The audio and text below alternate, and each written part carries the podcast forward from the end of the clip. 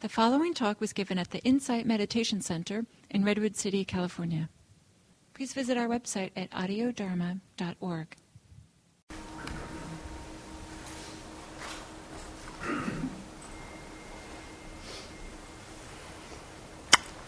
So welcome back. Can you hear me okay? Yeah? So there's this iconic teacher. His name is Ajahn Sumedho, and he's kind of a giant. If you see him, he's maybe 6'2" or 6'4", but he looks like a giant. He just sort of towers over people. And he was the chief disciple of Ajahn Chah, who's a pretty famous Thai forest teacher, who's the teacher of many of our teachers.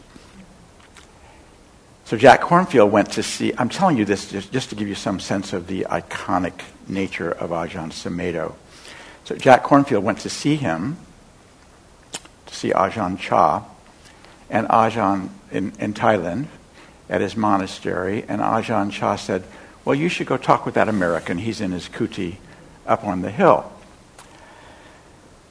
So Jack Kornfield made his way back up the hill to Ajahn Sumedho's kuti, and he goes in. It's a little hut. That's where they live and meditate pretty much all day long. And here's this gigantic man, and he's covered with bees.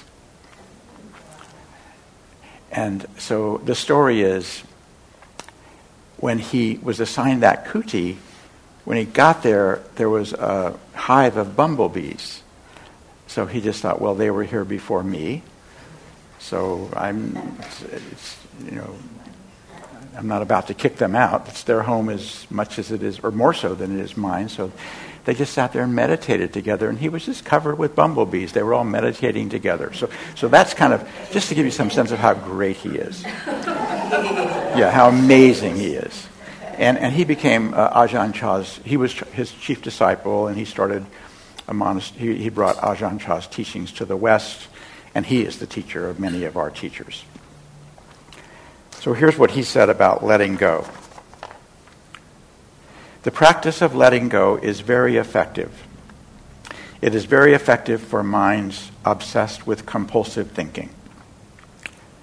You just simplify your meditation to two words. Let go. Let go. Just like a mantra in the mind. Let go. Rather than trying to develop this meditation practice and that meditation practice to achieve this or to go into that, to understand this or read the sutras or understand the Abhidhamma and then learn Pali and then Sanskrit and then the Madhyamaka and then the Prajnaparamita and get ordinations in Theravada and the Mahayana, the Vajrayana. This is his world of holding on. Instead of reading books and becoming a world-renowned authority on Buddhism, instead of becoming the world's expert on Buddhism and being invited to great international Buddhist conferences, just say, let go, let go. Let go. I did nothing for 2 years. Every time I tried to understand or figure things out, I would just say, let go, let go, let go, until the desire would just fade out. So I'm making it very simple for you to see that instead of getting caught up in incredible amounts of suffering, just let go.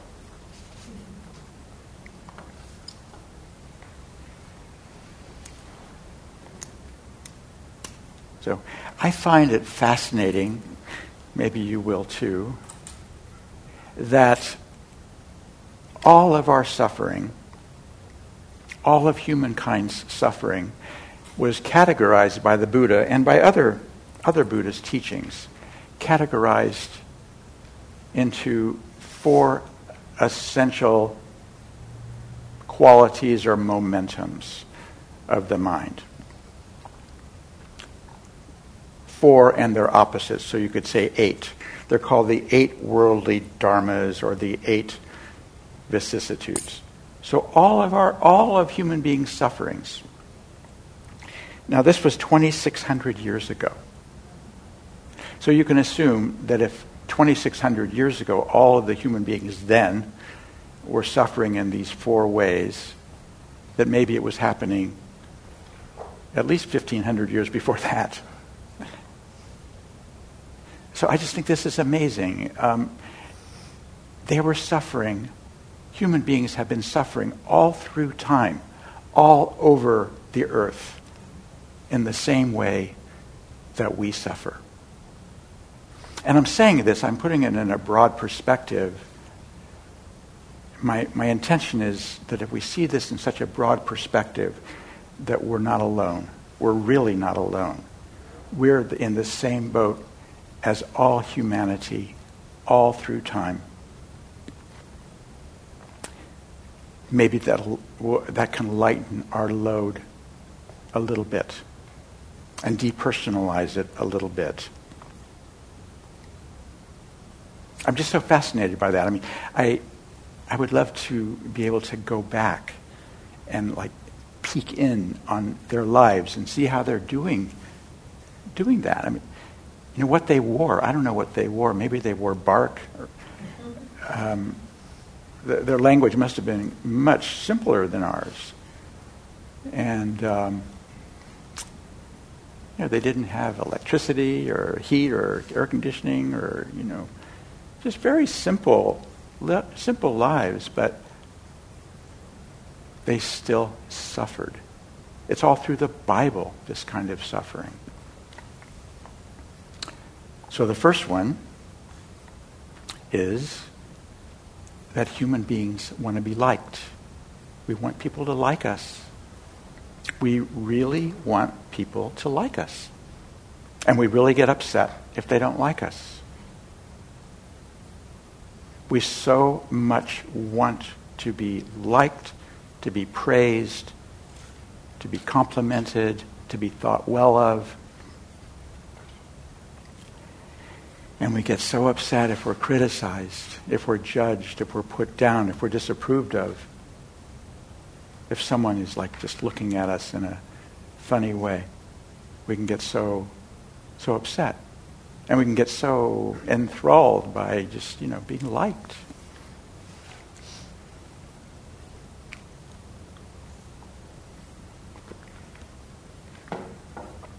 So Chris did this exercise about looking to the past.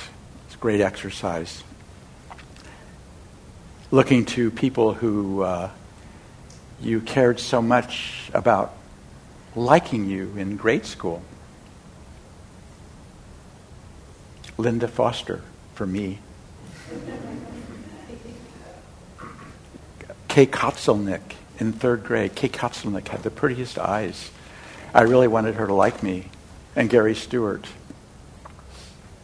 So who knows where Kay Kotzelnick and Linda Foster and Gary Stewart are, all of the people that were so vitally important to you in grade school, where they are now. I'm 75, so there's a good chance that at least one of them is ashes now. And then all through our lives, you know, junior high school, the people that we so wanted to like us in junior high school. And high school. And college, if you went to college. If not, work, the workplace. Now. Reflect on who you really want to like you right now. And what's going to be with that person in 10 years? They may be ashes. But it's so important that these ashes like you now. And how painful it can be if they blame you now, or they criticize you now, or judge you now.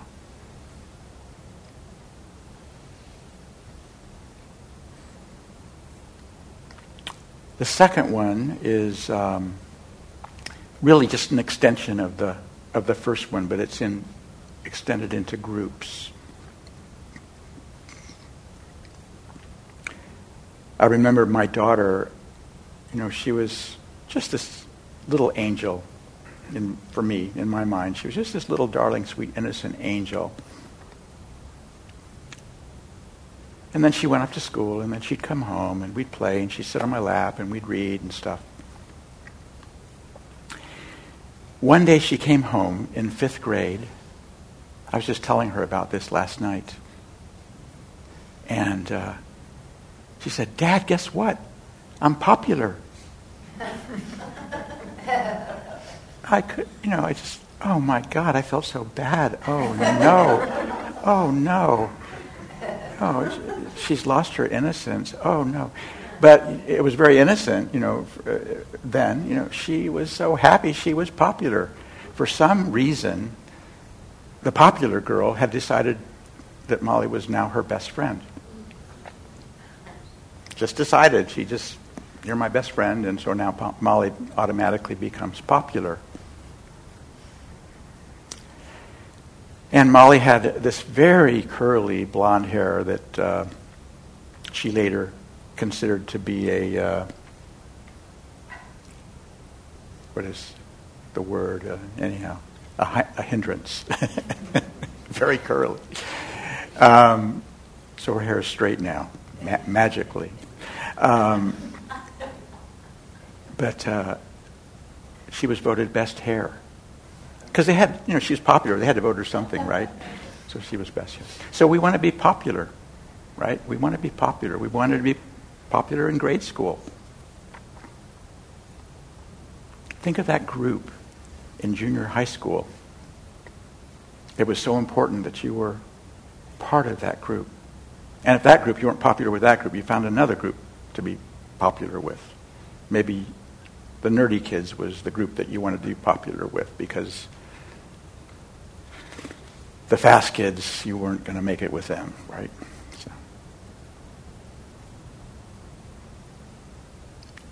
So this is a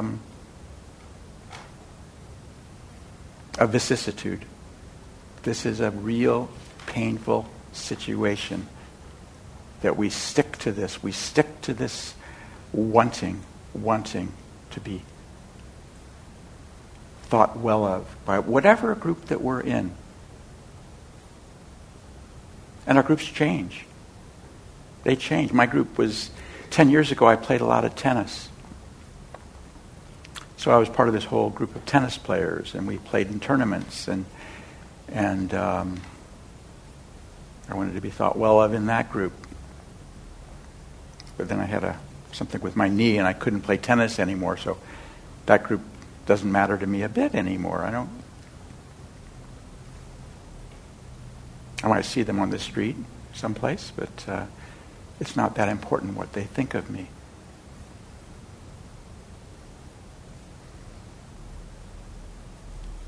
So, what groups are you part of right now, and how important it is for you right now to be thought well of by that group? And what would happen to you if that group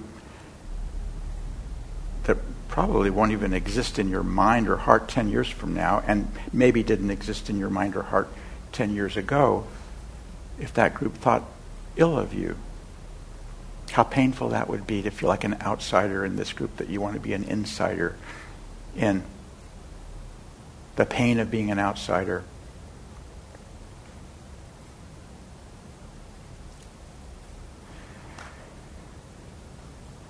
It was just the same in Buddha's time. Just the same. Isn't that something? Those people, much shorter than us, I'm sure. So different from us. The Egyptians, medieval times.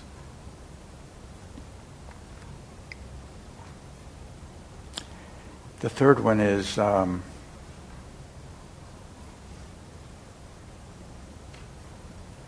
we want to be a success. Whatever we're doing,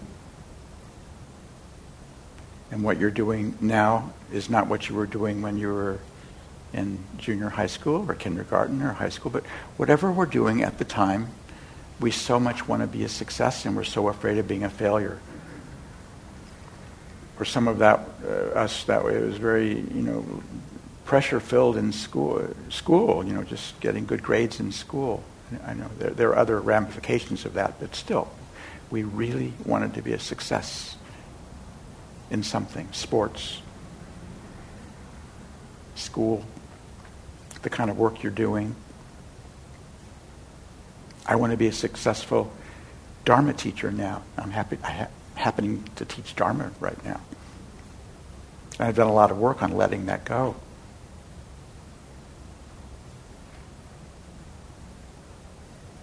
I wanted to be a success as a tennis player. I had a restaurant I wanted to be a success. So, we all have the things that we want to be successful at and that we really don't want to fail at. I really want to succeed at this vocation that I'm doing, and it would really bother me to not succeed, to be a failure,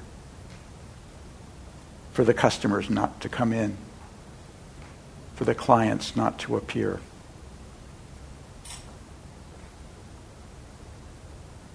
To get bad reviews on Yelp. This guy's not very good at what he's doing. He's a bad chiropractor. Painful.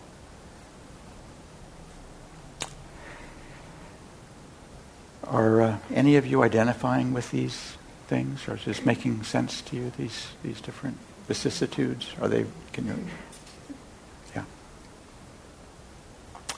And the last one is we want sensual pleasure. It's called sensual pleasures.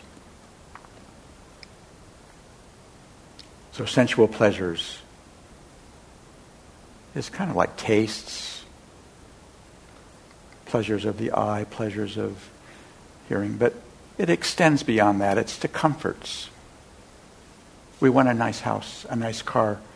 We want to go on a nice vacation. We want nice clothes. We all have clothes that we think are nice.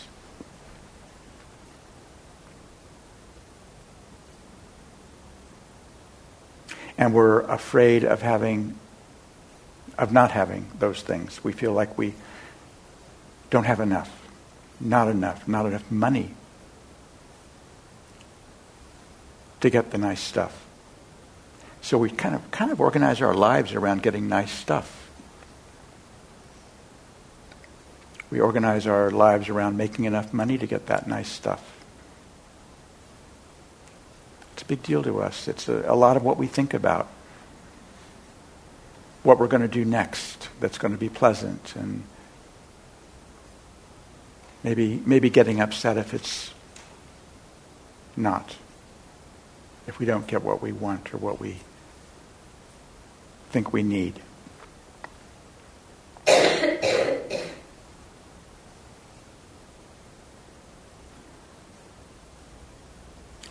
There's this teacher, again, he's a teacher of many of our teachers. His name was Upandita. And he taught very complicated meditation methods and complicated practice progressions.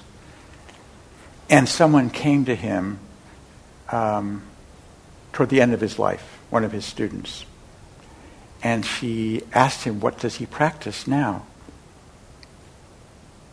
And he laughed and he said, I just practice two things. When I breathe in, I say to myself, I'm going to die. And when I breathe out, I say to myself, everyone's going to die. So that's a good perspective in a way to, help us release a little bit of this letting go. And to see that, we're attached in this huge historical, our attachments are in this, see them in a huge historical context. People all over the world, all through time, attached in the exact same way that you're attached today. And Buddhists and spiritual practitioners all over the world, all through time, trying to let go of these attachments. All over the world, Buddhists are practicing, meditating, trying to let go, and other spiritual practitioners, to let go of these painful, adhesive, sticky, holding on to things that make us suffer. So, if you don't mind sharing with each other some of your stickinesses. Let's get into groups of 4. And if that would be okay. If you don't feel like you want to reveal anything like that to anybody, that's fine. You can just pass.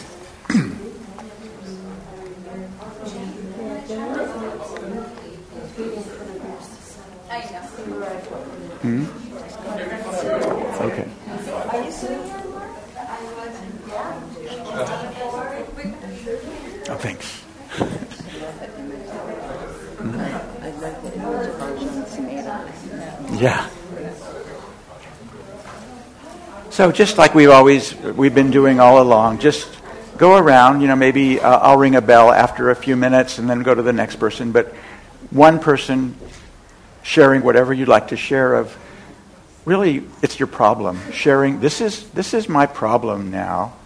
This is what I'm holding, because that's what our problem is. Our problem is what we're holding on to.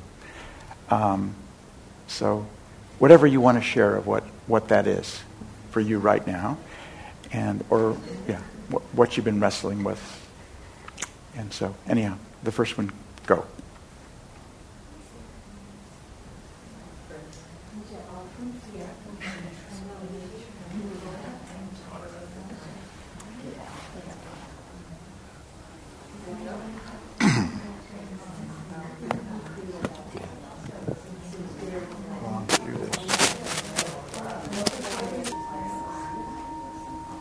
Okay, if you could finish up and then just come back to the circle for closing now. Do you have any room for discussion of this? Yeah, sure. All right.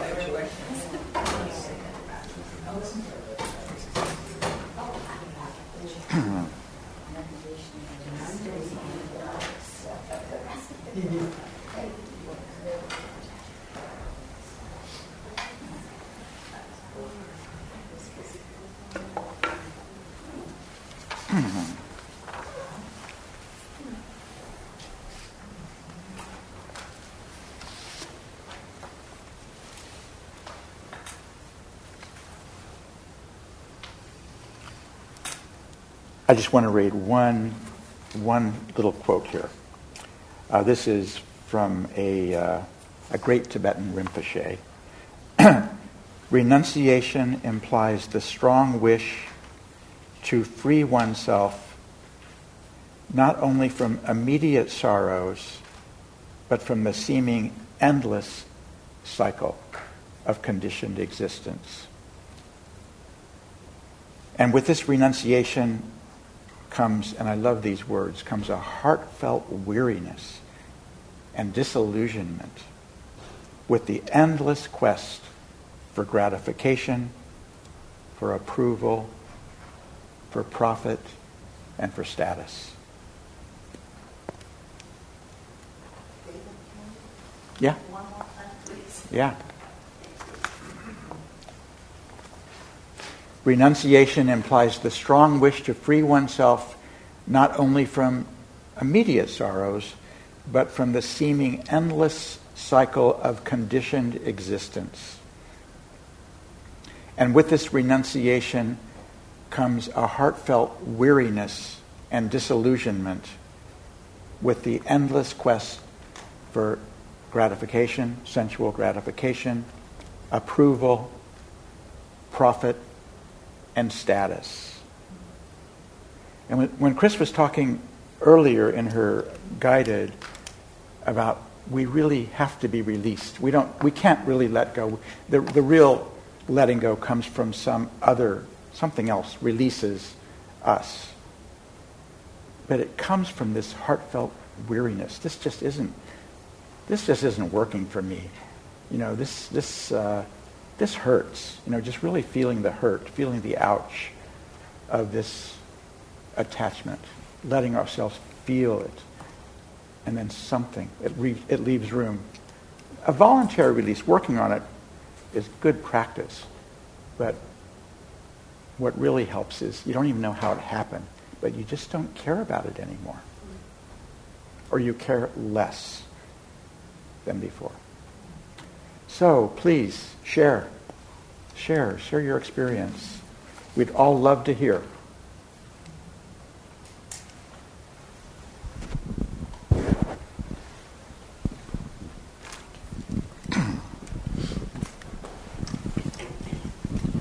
Well, I'm really glad that you were saying what you did, David. That it helps to get in touch with the suffering. That was coming up in our group a lot, and several times there was just this cry of I really want to let go of this thing. And, mine was desire for approval from, just that, desire for approval one. How I would like to let go of that because, among other things, because of all the suffering. And I guess my question is, though, that sometimes it seems like then I get hooked on letting go. The desire to let go. Yeah, I was kind of hearing that when I was saying these words, that. And so you answered your own question. Yeah. How have I answered it? You need to let go of that too. Yeah. You need to let go. Well, that's right. Yeah. I realized that. Yeah. But it's as you say, it's not something that I do necessarily. It's just and feeling the desire to let go is not counterproductive, right? No. It's really helpful. So, it's really helpful. Yeah. Yeah. Yeah. And feeling that desire to let go, and then the agitation of that, right? And then letting go of that. Yeah. And yeah. Yeah. And then it's all part of the process. Yeah, and then feeling the pain of that, or as agitation, as you say. Yeah. Okay. Thank you. And then deeply, the awareness, the unconditioned is supporting us. So it doesn't matter in a way. It doesn't matter if we're attached or we're not attached or we wanted to let go. Because fundamentally we're not. We're just aware. So. Fundamentally, we're not attached. Fundamentally, we're just aware. Okay. We're just aware of the ouch, the release, everything. So to have the awareness as a fundamental frame of reference, which allows us to do anything, be anywhere, think anything, feel anything, in the peace and the peacefulness and the contentment and ease of that frame of reference, awareness. Okay, I think nobody else can share. I just wanted to say one thing about, if I may just add one thing to what we're saying here. It's not only the letting go, but the habit itself is just happening, And so you can, in a way, things we want to let go of, the more we want to let go, that turns into aversion to the thing. It gives it too much substance. And you take it too personally, like there's something wrong with me that this thing is happening. So it's also very, very helpful, and this is kind of leads into next month's topic about wisdom, to just see that these things are simply little events of mind and body rolling along, you know, and not get too wound up, even if you care about approval. So there's caring about approval.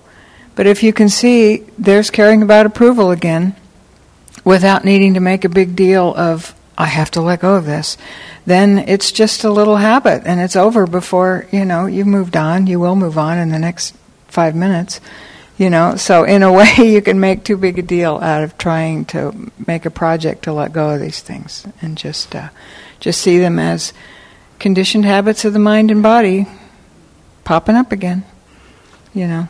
No need to hate it. Just, you know, take it less seriously is another way of letting go.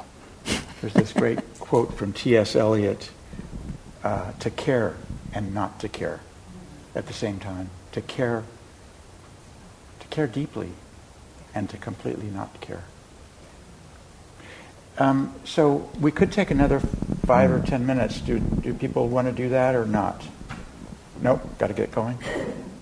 Yeah, got to get going, okay. All right, so... Okay, well, I guess I just did say that we're going to take up wisdom next, and it follows on from this very, very nicely. So, boy, what is wisdom? We don't know. We talked about it a lot. We have 4 weeks of mailings on various subjects, and all kinds of subjects get taught under the topic of wisdom in Buddhism. So we'll try to do a little bit of introduction to each of them over the next 4 weeks, and then, you know, wisdom grows as you let go of clinging to a lot of stuff that really doesn't matter. It gives some room for things that do matter to rise up, and, you know, you get wise. So we'll be exploring this topic next month. Thank you. Have any last words? Stay for lunch if you have brought your bag of lunch, or just have tea with us. Yeah, yep. Hang out if you can. Yeah. Okay. Bye-bye. Something with the chair. Yeah, yes, if we could put the chairs back. Inspired to move the chair.